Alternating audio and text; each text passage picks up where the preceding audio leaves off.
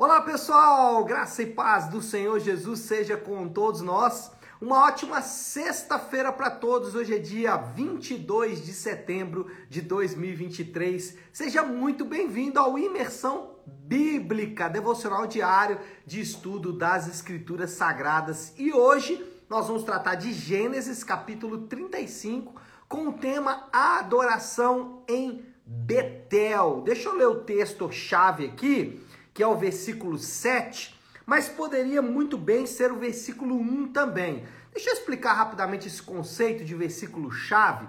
É, o que, que é o versículo-chave? Versículo-chave não depende, por exemplo, de um grande estudo é, das Escrituras. O que, que é o versículo-chave? É o versículo que mostra de maneira resumida toda a ideia do texto. Então você que às vezes está lendo a Bíblia, talvez não tenha ali uma Bíblia de estudo ou não gosta de usar uma Bíblia de estudo, então, o que, que você faz para encontrar o versículo-chave? Você dá uma lida no capítulo, é, pensa na ideia geral do autor, né, do, da, da pessoa que escreveu ali, do indivíduo que escreveu, e a partir dessa ideia geral você procura um versículo ou um conjunto de versículos que vai definir bem o versículo-chave do capítulo. Nesse caso, o versículo-chave é o versículo 7 mas poderia, como eu disse, ser o versículo 1. Eu vou até ler os dois, só para vocês entenderem. O versículo 7, que é o chave, diz assim: Nesse lugar construiu um altar e lhe deu o nome de El Betel, porque ali Deus havia se revelado a ele quando fugia do seu irmão. Então, aqui está mostrando que ele construiu um altar, né? Numa cidade chamada Betel, e por quê? Porque ali naquele lugar Deus havia se revelado a ele exatamente quando ele fugia lá no passado. Mas o versículo 1 também poderia ser o versículo chave. Deus disse a Jacó: "Suba a Betel, estabeleça-se lá e faça um altar ao Deus que lhe apareceu quando você fugia do seu irmão Esaú". Percebe que os dois são basicamente a mesma coisa, mudando ali algumas palavras entre um e outro, mas a ideia é o que é: vai em Betel, faça um altar adore a Deus em Betel. E é exatamente esse a ideia geral do texto. E esse texto ele não está desconectado do texto anterior, do capítulo 34, aonde a coisa degringolou, né? Lembra? Falamos ontem. A Diná, a irmã, a filha mais nova de Jacó, né? A irmã ali mais nova dos irmãos, dos filhos de Jacó, ela é violentada, estuprada por um homem chamado Siquém lá de uma região do norte, né? Também a cidade chama Siquém. E por causa disso, uma grande guerra irrompe entre é, os filhos de Jacó e os moradores daquela região.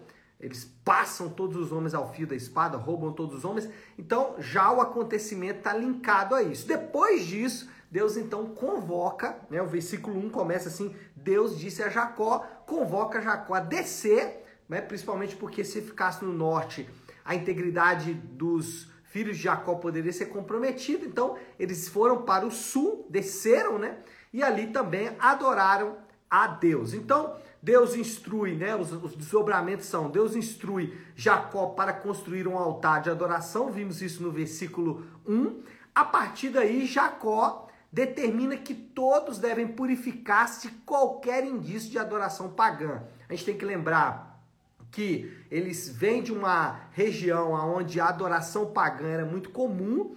A Raquel, Lia, a gente já viu isso aqui no texto, as concubinas, outros servos de Jacó, eles estão acostumados a adorar outros deuses. Até mesmo os cananeus daquela região também estavam acostumados a adorar outros deuses. Olha o versículo 2, diz assim: é, disse, pois, Jacó aos de sua casa e a todos que estavam com ele, com ele: Livrem-se dos deuses estrangeiros que estão entre vocês purifiquem-se e troquem de roupa. Então, Jacó ordena ali, instrui, determina que todos devem então purificar-se de qualquer indício de adoração pagã.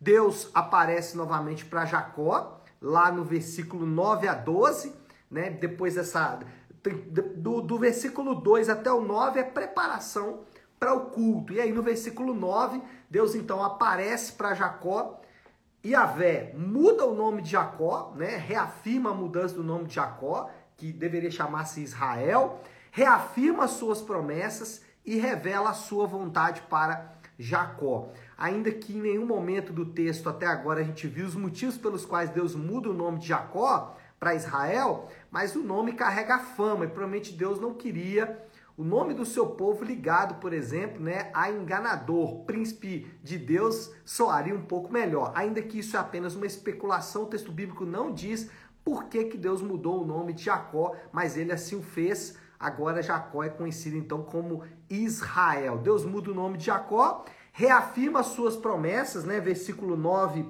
até o 12, diz assim: Depois que Jacó retornou de Padã Arã, Deus lhe apareceu de novo e o abençoou, dizendo: Seu nome é Jacó, mas você não será chamado mais Jacó, seu nome será Israel. Assim lhe deu o nome de Israel. Deus disse-lhe ainda: Eu sou Deus Todo-Poderoso. Seja prolífero, multiplique-se. De você procederão uma nação e uma comunidade de nação, de nações, e reis estarão entre os seus descendentes. A terra que dei a Abraão e Isaac dou a você, e também aos seus futuros descendentes darei essa terra. Então Deus aparece, muda o nome de Jacó, reafirma suas promessas e revela a sua vontade para Jacó. Depois disso, né, o culto termina, Jacó então vai embora e o que acontece? Raquel morre. e Raquel morre a dar a luz ao último filho de Jacó, Benjamim, e não para por aí, né? Depois da morte de Raquel, esposa que Jacó tanto amava, né? Brigou por ela, trabalhou muitos anos por ela.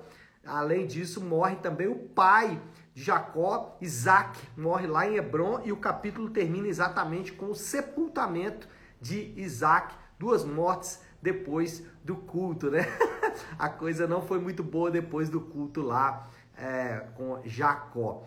Mas vamos agora falar sobre isso então, né? O culto do povo de Deus tem elementos distintivos e formativos. O culto do povo de Deus, ele é diferente de qualquer outro culto e ele tem também um aspecto formativo. Ele vai informar através da palavra de Deus, deixa eu falar isso, mas ele também vai formar. E aí, primeira coisa que a gente deve falar sobre o culto é que os crentes devem se preparar para todo domingo encontrar-se com seu Deus. Então, o que, que acontece? Quando Deus fala com Jacó, Jacó vai em Betel, lá você vai construir um altar. A partir disso, Jacó se prepara para então é, cultuar a Deus lá em Betel. A preparação envolve santidade, ou seja, envolve arrependimento de pecados, né? Práticas pecaminosas devem ser deixadas para trás. Reverência, ou seja, é necessário haver a devida reverência ao momento, ao que está acontecendo ali, a quem está presente e temor, porque né, é interessante que às vezes aqui, principalmente em Gênesis, Deus é chamado de o terror de Isaac, né? Então o povo de Deus deve ter temor porque eles estão diante do Rei da Glória, estão diante do Deus Todo-Poderoso e isso deve impactar de maneira decisiva o culto do povo de Deus. Então, a preparação para o culto envolve santidade, envolve reverência e envolve também temor. E aí, na prática, as implicações disso, dessa, dessa ordem de Deus de se preparar, o culto começa não lá na igreja, né? No nosso caso lá da igreja nave às 10 da manhã, mas pode ser em outro horário aí também na, na, nas igrejas de maneira geral, mas o culto ele começa em casa, na preparação para a adoração. Então, o que acontece muitas vezes, né? A pessoa dorme mal. Então, se prepare, durma bem, acorde cedo, né? Alimente-se, faça ali um café da manhã, um bom café da manhã e se disponha a estar com o Senhor, a estar com o povo de Deus, a encontrar o povo de Deus para cultuar a Deus lá juntos, né, naquele ambiente. Às vezes o culto na sua igreja é à noite, então, se você for para casa dos seus familiares, que é importante também no domingo, né, um momento de testemunho, a gente vai falar sobre isso daqui a pouco, mas vai passa o domingo com seus familiares, mas quando der um horário determinado, deixa ali a conversa, deixa ali a comunhão, peça licença para os seus familiares, vá mais cedo, tome um bom banho, se alimente e vá para o culto disposto a cultuar a Deus. Por quê? Porque a preparação ela é fundamental. E o primeiro elemento, então, do culto é a adoração. Por que, que a gente tem que se preparar? Lembra lá que a preparação de Jacó envolveu ali, né, santidade, reverência e temor. Por quê? O primeiro elemento ali do culto, o primeiro aspecto do culto, do culto, componente do culto é a adoração. Nós nos reunimos para adorar a Deus. Então, Deus, ele é o centro do culto. Deus é o centro daquele dia. O dia do Senhor não é o nosso dia. O domingo não é o dia dos crentes, para o crente fazer o que ele quer, não. O domingo é o dia do Senhor. E quem deve ser adorado nesse dia, quem é o centro desse dia, é o Senhor, é Yahvé, é o Deus Todo-Poderoso. Então, primeiro elemento do culto é um elemento de adoração. Estamos ali para adorar o Deus vivo e Deus, ele é, ele, Deus é o centro do culto. Não é você, não é o seu irmão, não são os seus problemas, não são os problemas das outras pessoas, ainda que isso esteja envolvido, mas tudo isso é, é são subterfúgios, não são subterfúgios, mas são elementos componentes do culto, mas o principal centro, o núcleo do culto é o Deus Todo-Poderoso. Mas, além disso, no culto, Deus revela a sua vontade prescritiva reafirma a sua aliança e abençoa o teu povo.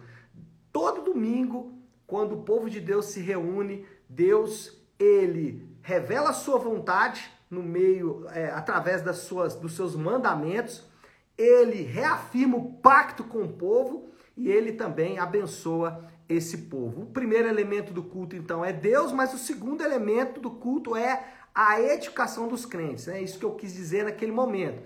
O culto tem um núcleo mais subjacente ao culto, nós temos a edificação dos crentes. O crente vai lá também receber edificação, receber a vontade de Deus, receber a aliança de Deus e ser abençoado por Deus. Parte considerável do culto deve ser dedicada à leitura e à explicação da lei de Deus. Se se Deus fala por meio da sua palavra, se Deus fala por meio da sua lei, então o tempo considerável do culto deve ser dedicado à leitura e à explicação do texto bíblico. Talvez o maior momento, aliás, talvez não, certamente o maior momento do culto deve ser dedicado para isso. Por quê? Porque ali Deus está falando.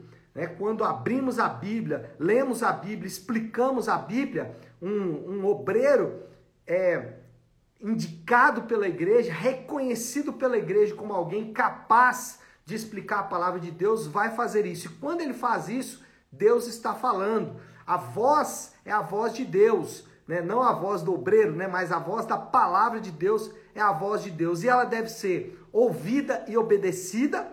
A voz de Deus ela é confortadora e é, traz esperança para os crentes e ela converte e ensina. Então, esse, esse é o poder da palavra de Deus quando lida e explicada por um obreiro qualificado para fazer tal coisa. Então, quando o segundo elemento do culto é aquele Deus que é o Deus, aquele Deus não, o Deus que é o centro do culto, agora fala com o seu povo e edifica o seu povo. E o terceiro aspecto do culto, terceiro elemento do culto, é uma espécie de desdobramento natural de tudo isso que aconteceu. Depois de adorar o Senhor, o povo de Deus sai por toda a terra para testemunhar das alianças, da aliança de Deus. Então, aqui na história de Jacó, você vê, Jacó se preparou, Deus falou com ele e depois ele saiu e foi por toda a terra. Ironicamente, depois do culto, né, Jacó perdeu a sua esposa e perdeu também o seu pai. Alguém diria que Jacó testemunhou e testemunhou do poder de Deus, do quanto o Senhor é bom mesmo em momentos de angústia. Né? Mesmo depois de sair do culto e encontrar, né, logo depois, aí, dias depois, a morte da, da esposa e a morte do pai, Jacó testemunhou: Deus é bom em todo o tempo. Então, os crentes eles saem depois do culto ao final ali na bênção, né? Quando a igreja se despede, cada um vai então para sua própria casa, eles saem para o mundo testemunhando para todos os povos que o Senhor é bom. Então, o que nós vemos nesse capítulo, né? E coincidência ou não, né? Claro que não é coincidência. Na sexta-feira, quando nós estamos aí às portas de mais um domingo, amanhã, sábado, prepare-se para o culto como Jacó se preparou em santidade, reverência e temor. Domingo, esteja com seus irmãos, ou de manhã, ou à tarde, ou à noite, não sei qual é o horário de culto na sua igreja, na igreja nave é às 10 da manhã, então chegue cedo, é, prepare-se ali, se disponha a estar ali, junto com seus irmãos, em cada momento do culto, e ao final do culto, se despeça e vá por toda a terra, vá para sua família, vá para os seus amigos, vá para o seu trabalho, testemunhando que Deus é bom. Então, qual é a moral da história aí desse texto todo que lemos aqui em Gênesis 35, né? E aí a, a moral da história é muito é, singular e ligada a tudo isso que falamos. A reunião, né, que foi o que aconteceu ali, Jacó reúne todos, a, a, todas aquelas pessoas que andavam com ele, né? A reunião e a adoração do povo de Deus, ele se reuniu, reuniu aquele povo ali para quê? Para adorar a Deus é o ponto alto e distintivo do relacionamento de Iavé com os crentes. Então, nós temos um relacionamento com Deus, esse relacionamento tem vários aspectos, mas o ponto alto do nosso relacionamento com Deus é o culto. Por isso não faz sentido muito um crente que trata o dia do Senhor como se fosse o dia dele, como se ele pudesse escolher entre é, ir ao cinema, ao teatro, ou até mesmo visitar algum familiar e ir ao culto. Né? Eu sei que você já ouviu isso várias vezes. Ah, não, entre ir visitar um familiar e ir ao culto, vá visitar o seu familiar. Não me parece que isso é bíblico, não me parece que isso foi retirado das páginas da Bíblia, mas sim retirado da mente dos homens. Não, o culto é o ponto alto do relacionamento de Yahvé com os crentes. Sempre foi, ao longo da Bíblia inteira, a gente vai encontrar um alto valor dado ao culto pelo povo de Deus. Então, é, não, não caia nessa, nesse limbo, nesse lugar comum de não dar o devido valor ao culto público. E qual é o desafio do Léo, então, aí? A aplicação final, né? Já precisamos orar aí. Qual é a aplicação final? Cultue a Deus. Cultue a Deus. Amanhã, aliás, amanhã, domingo, saia de casa, Fale com o Senhor, deixe o Senhor falar com você, fale com seus irmãos, edifique os seus irmãos, receba a edificação dos seus irmãos, vá por toda a terra testemunhando que o Senhor é bom. Então cultue a Deus, mas do jeito de Deus, não do seu jeito. O domingo não é o nosso dia, o domingo é o dia do Senhor. Não se esqueça disso jamais, porque ao fazer isso você vai menosprezar o dia do Senhor e se transformar não no dia do Senhor, mas no seu dia. E nós não temos dia, né? O dia pertence ao Senhor porque ele nos deu, tá certo? Então vamos orar, vamos colocar tudo isso aí diante de Deus. Se você puder, então, pare aí um instante aquilo que você está fazendo e vamos juntos buscar a Deus em oração, como eu faço. Sexta-feira é dia de finalizar a semana de devocionais com o Pai Nosso. Então vamos orar o Pai Nosso.